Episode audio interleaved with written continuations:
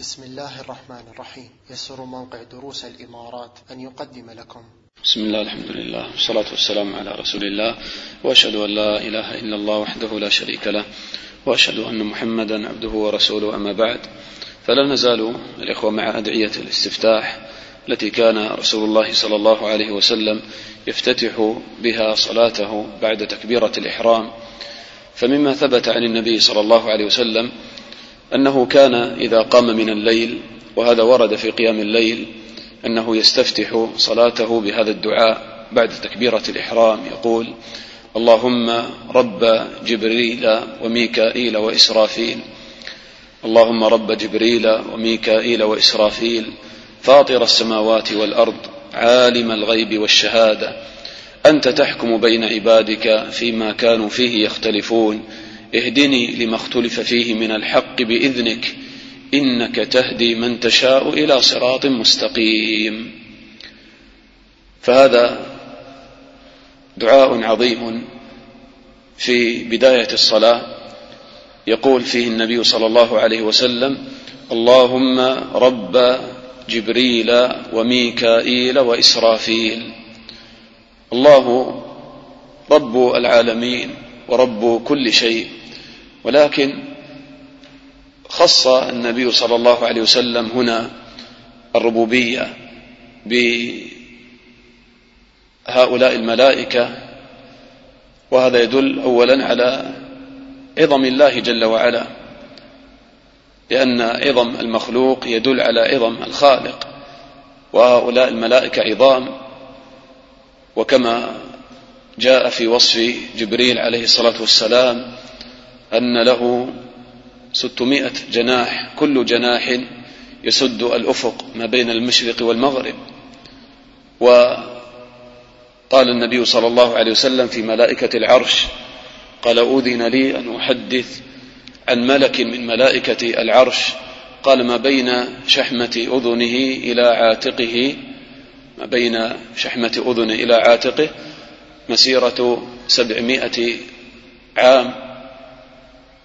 وهؤلاء هم الملائكة العظام جبريل وميكائيل وإسرافيل. لماذا جمع بينهم في هذا الدعاء؟ آه، جبريل عليه الصلاة والسلام موكل بماذا؟ بالوحي والوحي فيه حياة القلوب والأرواح. وميكائيل وكل بماذا؟ بالقطر والنبات والمطر وهذا فيه حياة الأبدان. وإسرافيل موكل بماذا؟ بالنفخ في الصور. وهذا فيه رجوع الحياة وهي الحياة التامة بعد الموت يوم القيامة. فهؤلاء يشتركون في أمر الإحياء والحياة. وهذا له مناسبة واضحة بين هذا التوسل بربوبية الله تعالى لهؤلاء وبين سؤال الله تعالى الهداية لأن الهداية هي حياة القلوب والأرواح. فما أنسب الجمع بين هؤلاء الملائكة الثلاث في هذا الحديث؟ اللهم رب جبريل وميكائيل وإسرافيل. وجاء في وصف إسرافيل عليه الصلاة والسلام أنه آه، قال فيه النبي صلى الله عليه وسلم كيف أنعم وقد التقم صاحب القرن القرن وحنى جبهته وأصغى بسمعه وقال كأن عينيه كوكبان دريان مستعد ينظر نحو العرش يستعد لأن يؤمر وأخبر النبي صلى الله عليه وسلم أنه منذ وكل به منذ وكل بالصور لم تطرف عينه ولا طرفة عين. قال مخافة أن يؤمر قبل أن يرتد إليه طرفه. هكذا إسرافيل عليه الصلاة والسلام الآن. هكذا موكل بالنفخ في الصور فالتقم القرن وينظر نحو العرش. ينتظر أمر الله تعالى في أي لحظة. حتى إن عينيه لا تغمضان أبدا كأنهما كوكبان دريان. مخافة أن يتأخر طرفة عين عن أمر الله. تأملوا إلى تعظيمهم لأمر الله. عرفوا عظمة الله جل وعلا. فكيف بالإنسان يتأخر عن الواجبات وعن طاعة الله وأوامر الله؟ قال اللهم رب جبريل وميكائيل وإسرافيل. فاطر السماوات والأرض عالم الغيب والشهادة. وهذا فيه جمع بين صفة الخلق والقدرة وبين صفة العلم وبذلك يكون الكمال. فالله تعالى هو فاطر السماوات والأرض يعني خلقهما على غير مثال سابق. الحمد لله فاطر السماوات والأرض هو الخالق وحده جل وعلا. عالم الغيب والشهادة يعلم الغيب والشهادة. لا تخفى عليه خافية جل وعلا. أنت تحكم بين عبادك فيما كانوا فيه يختلفون. إذا كان الله تعالى هو المتفرد بالخلق وخلق الخلق كلهم ويعلم سرهم وعلانيتهم فهو الذي يحكم بينهم ويجزي كلا بما عمل ولا يضيع عنده جل وعلا عمل عامل ولا يخيب سعي ساع أبدا. ولو عملت عملا يسيرا تبسمك في وجه أخيك صدقه هكذا يكتبها الله تعالى ويعلمها الله تعالى. تسبح الله تعالى تسبيحه بينك وبين نفسك لا يدري بك أحد. تقوم الليل تصلي ما كتب الله تعالى لك. في ظلام الليل ما يعرف بك أحد. وتصوم النهار ولا يدري عنك أحد. كل هذا مكتوب عند الله لأنه عالم الغيب والشهادة فهو يحكم بين الناس ويجزي كل نفس بما كسبت ويعلم من الظالم ومن المظلوم ولا تخفى عليه خافية. جل وعلا إن خفي هذا على القضاة في الدنيا فلا يخفى على الله شيء. أنت تحكم بين عبادك فيما كانوا فيه يختلفون. وهذا الحكم قد يكون في الدنيا يعني يعجل الله تعالى العقوبة للظالم ثم يظهر هذا ظهورا واضحا في الآخرة. لمن الملك اليوم؟ لله الواحد القهار. يوم هم بارزون لا يخفى على الله منهم شيء. لمن الملك اليوم؟ لله الواحد القهار. ثم بعد هذا التوسل بهذه الصفات العظيمة لله يأتي المطلوب والمقصود من هذا الدعاء تقول اهدني لما اختلف فيه من الحق بإذنك. إنك تهدي من تشاء إلى صراط مستقيم. تامل كيف جاء هذا الدعاء في بداية الصلاة. لأن هذا الدعاء الإخوة أعظم مطلوب يطلبه العبد في حياته الهداية. ولذلك سورة الفاتحة مقصودها سؤال الله تعالى الهداية. وما قبل ذلك توسل إلى الله تعالى. بصفاته العظيمة. الحمد لله رب العالمين. الرحمن الرحيم. مالك يوم الدين. إياك نعبد وإياك نستعين. اهدنا الصراط المستقيم. وروح الصلاة وحقيقة الصلاة في سورة الفاتحة. وسورة الفاتحة مقصودها سؤال الهداية. فكأن الصلاة مقصودها الأعظم هداية العبد. حصول الهداية للعبد. إن الصلاة تنهى عن الفحشاء والمنكر. فكلما أقبلت على الصلاة وصليت لله ازددت هدى على هدى. فهذا مقصود الصلاة الأعظم. ولذلك ناسب أن يكون من أدعية الاستفتاح في الصلاة أن تعجل بسؤال المقصود فيها فتقول اهدني لما اختلف فيه من الحق بإذنك. والحمد لله المسلم يحمد الله تعالى أن هداه للإسلام.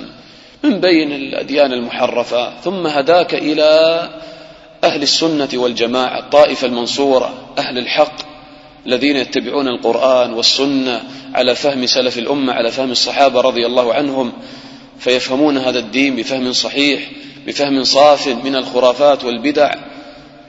وتحمد الله تعالى أن هداك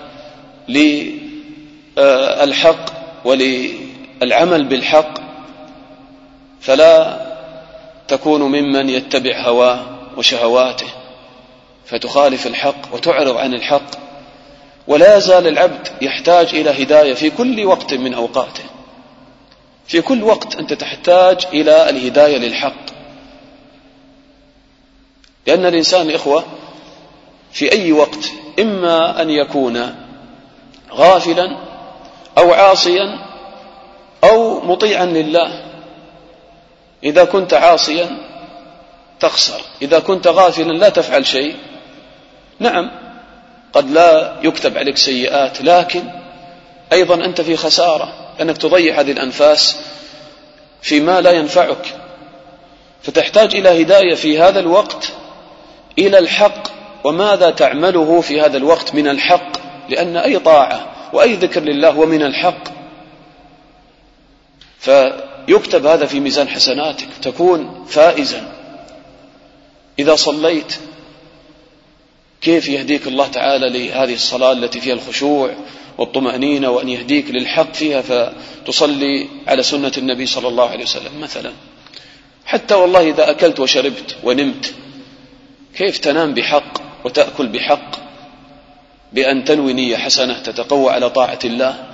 فتؤجر على هذا بأن تأكل وتشرب وتنام متبعا سنة النبي صلى الله عليه وسلم تحافظ على الآداب النبوية الواردة في هذه الأبواب وهكذا في كل حياتك.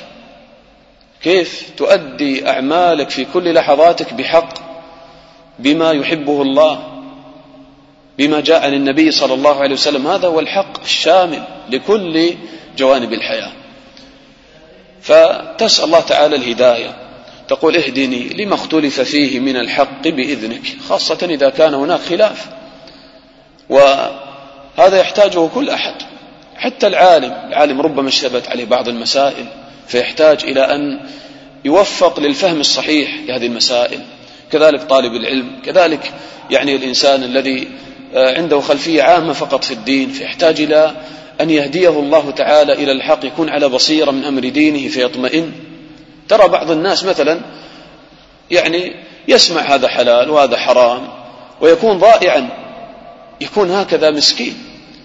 يعني ما يدري يظن أن الأمر هكذا فقط يعني راجع إلى علماء يتكلمون في الدين وهذا يفتي بما يرى وهذا يفتي بما يرى. يظل الأمر مشتبها عليه. ولماذا هذا يقول كذا وهذا يقول كذا؟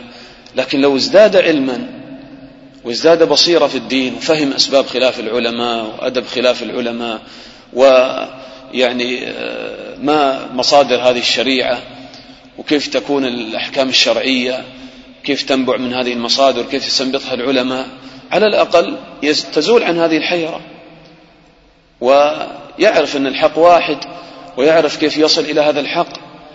فإذا هذا كله يدخل في هذا الدعاء. بذلك يزداد المسلم طمأنينة ونورا على نور. اهدني لما اختلف فيه من الحق بإذنك. كان النبي صلى الله عليه وسلم يسأل هذا فكيف بحالنا؟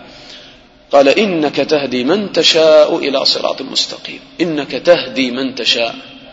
تهدي تبين وترشد وكذلك تهدي وتوفق وتلهم. فالهداية هدايتان هداية بيان وهداية توفيق. إنك تهدي من تشاء إلى صراط مستقيم. وهداية البيان حصلت للناس أجمعين. وما كنا معذبين حتى نبعث رسولا. ولكن بعد ذلك العبرة بهداية التوفيق هل تعمل أو لا تعمل؟ فهنا تقول إنك تهدي من تشاء. يعني من آه، توفقه لطريق الهداية بحكمتك ورحمتك.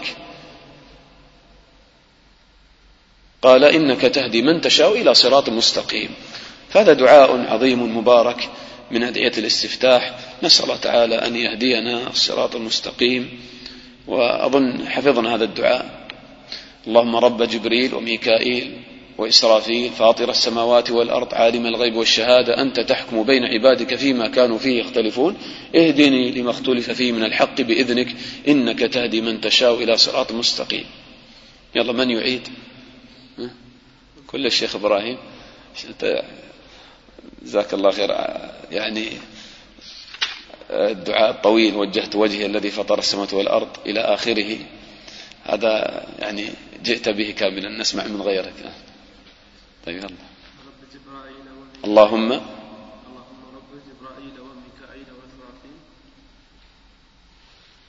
فاطرة. فاطر السماوات والأرض. نعم عالمة. قلنا جمع بين الفاطرة بين الخلق والعلم بين القدرة والعلم. بهذا يكون الكمال. فاطر السماوات والأرض هذا الخلق. عالم الغيب والشهادة. ويعلم كل ما في خلقه. نعم. أنت تحكم. أنت تحكم بين عبادك بالحق فيما كانوا. لا بدون. تمام. بدون اللهم. اهدني اهدني لما اختلف فيه. لما اختلف فيه من الحق بإذنك. بإذنك تأمل ما نبهنا بإذنك. يعني الهداية بإذن الله برحمة من الله. إنك تهدي كمل. إنك تهدي من تشاء إلى صراط مستقيم. يلا عيد مرة ثانية. اللهم رب جبريل وميكائيل وإسرافيل. فاطر السماوات والأرض أيوه. عالم الغيب والشهادة اللهم أنت تحكم. ما دام أن الله تذكر أن الله هو عالم الغيب والشهادة فهو الذي يحكم بين عباده. لأنه يعلم السر وأخفى يعلم الغيب والشهادة. أنت تحكم بين عبادك فيما كانوا فيه يختلفون. أنت تحكم؟ أنت تحكم بين عبادك بالحق؟ لا بدون بالحق. إن الله حكمه بالحق. أنت تحكم بين عبادك فيما كانوا فيه يختلفون. لا اهدني لما اختلف فيه من الحق. اهدني لما اختلف فيه من الحق بإذنك. بإذنك أيوة. وأنت على إنك تهدي إنك تهدي من تشاء إلى إلى صراط تمام ممتاز. بس يبالك تقرأ مرتين ثلاث وما تنساه إن شاء الله. كل ما تصلي ركعات في الليل ادعو بالدعاء هذا تكون قد جئت بهذه السنة. طيب. آه، من يقول؟ من يعيد؟ اللهم رب وميكائيل وإسرافيل. فاطرة. عالمة عالم الغيب والشهادة أنت تحكم. فيما كانوا فيه.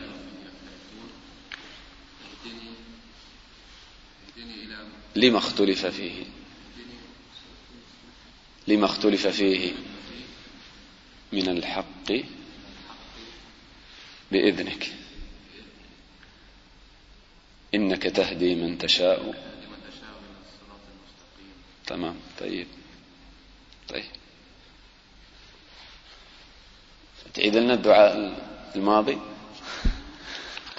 ولا نسيته ها؟ نريد نريد ما ننسى الأدعية هذه نحفظها ونطبقها. الإخوة إذا طبقناها في نفس اليوم إن شاء الله يعني نمسك بها. ها؟ طيب. تسمع الماضي والحاضر؟ لساس نتذكر. يلا. ذكرنا أنا, أنسى كذلك يلا. ها؟ طيب. اللهم رب جبريل أول وبعدين الماضي شوف. اللهم رب جبريل وميكائيل فرض السماوات بعد كمل جبريل وميكائيل ومن وميكائيل وإسرافيل فاطر السماوات والأرض عالم الغيب والشهادة أنت تحكم بين عبادك فيما كانوا فيه يختلفون اهدني لما اختلف فيه من الحق بإذنك إنك تهدي من تشاء إلى صراط مستقيم تمام ممتاز والماضي ها وجهت وجهي وجهت وجهي الذي فطر السماوات والأرض حنيفا وهو الدين المستقيم إن صلاتي ونسكي ومحياي ومماتي لله رب العالمين لا شريك له بذلك أمرت وأنا أول المسلمين اللهم أنت الملك أنت الملك لا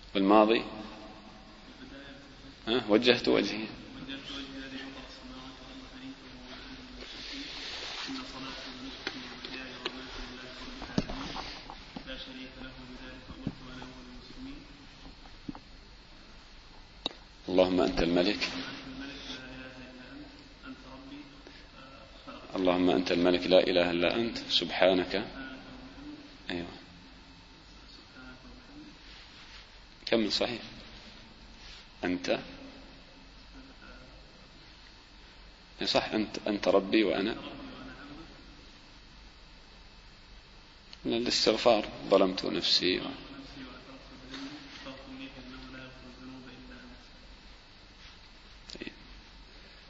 بعدين الأخلاق.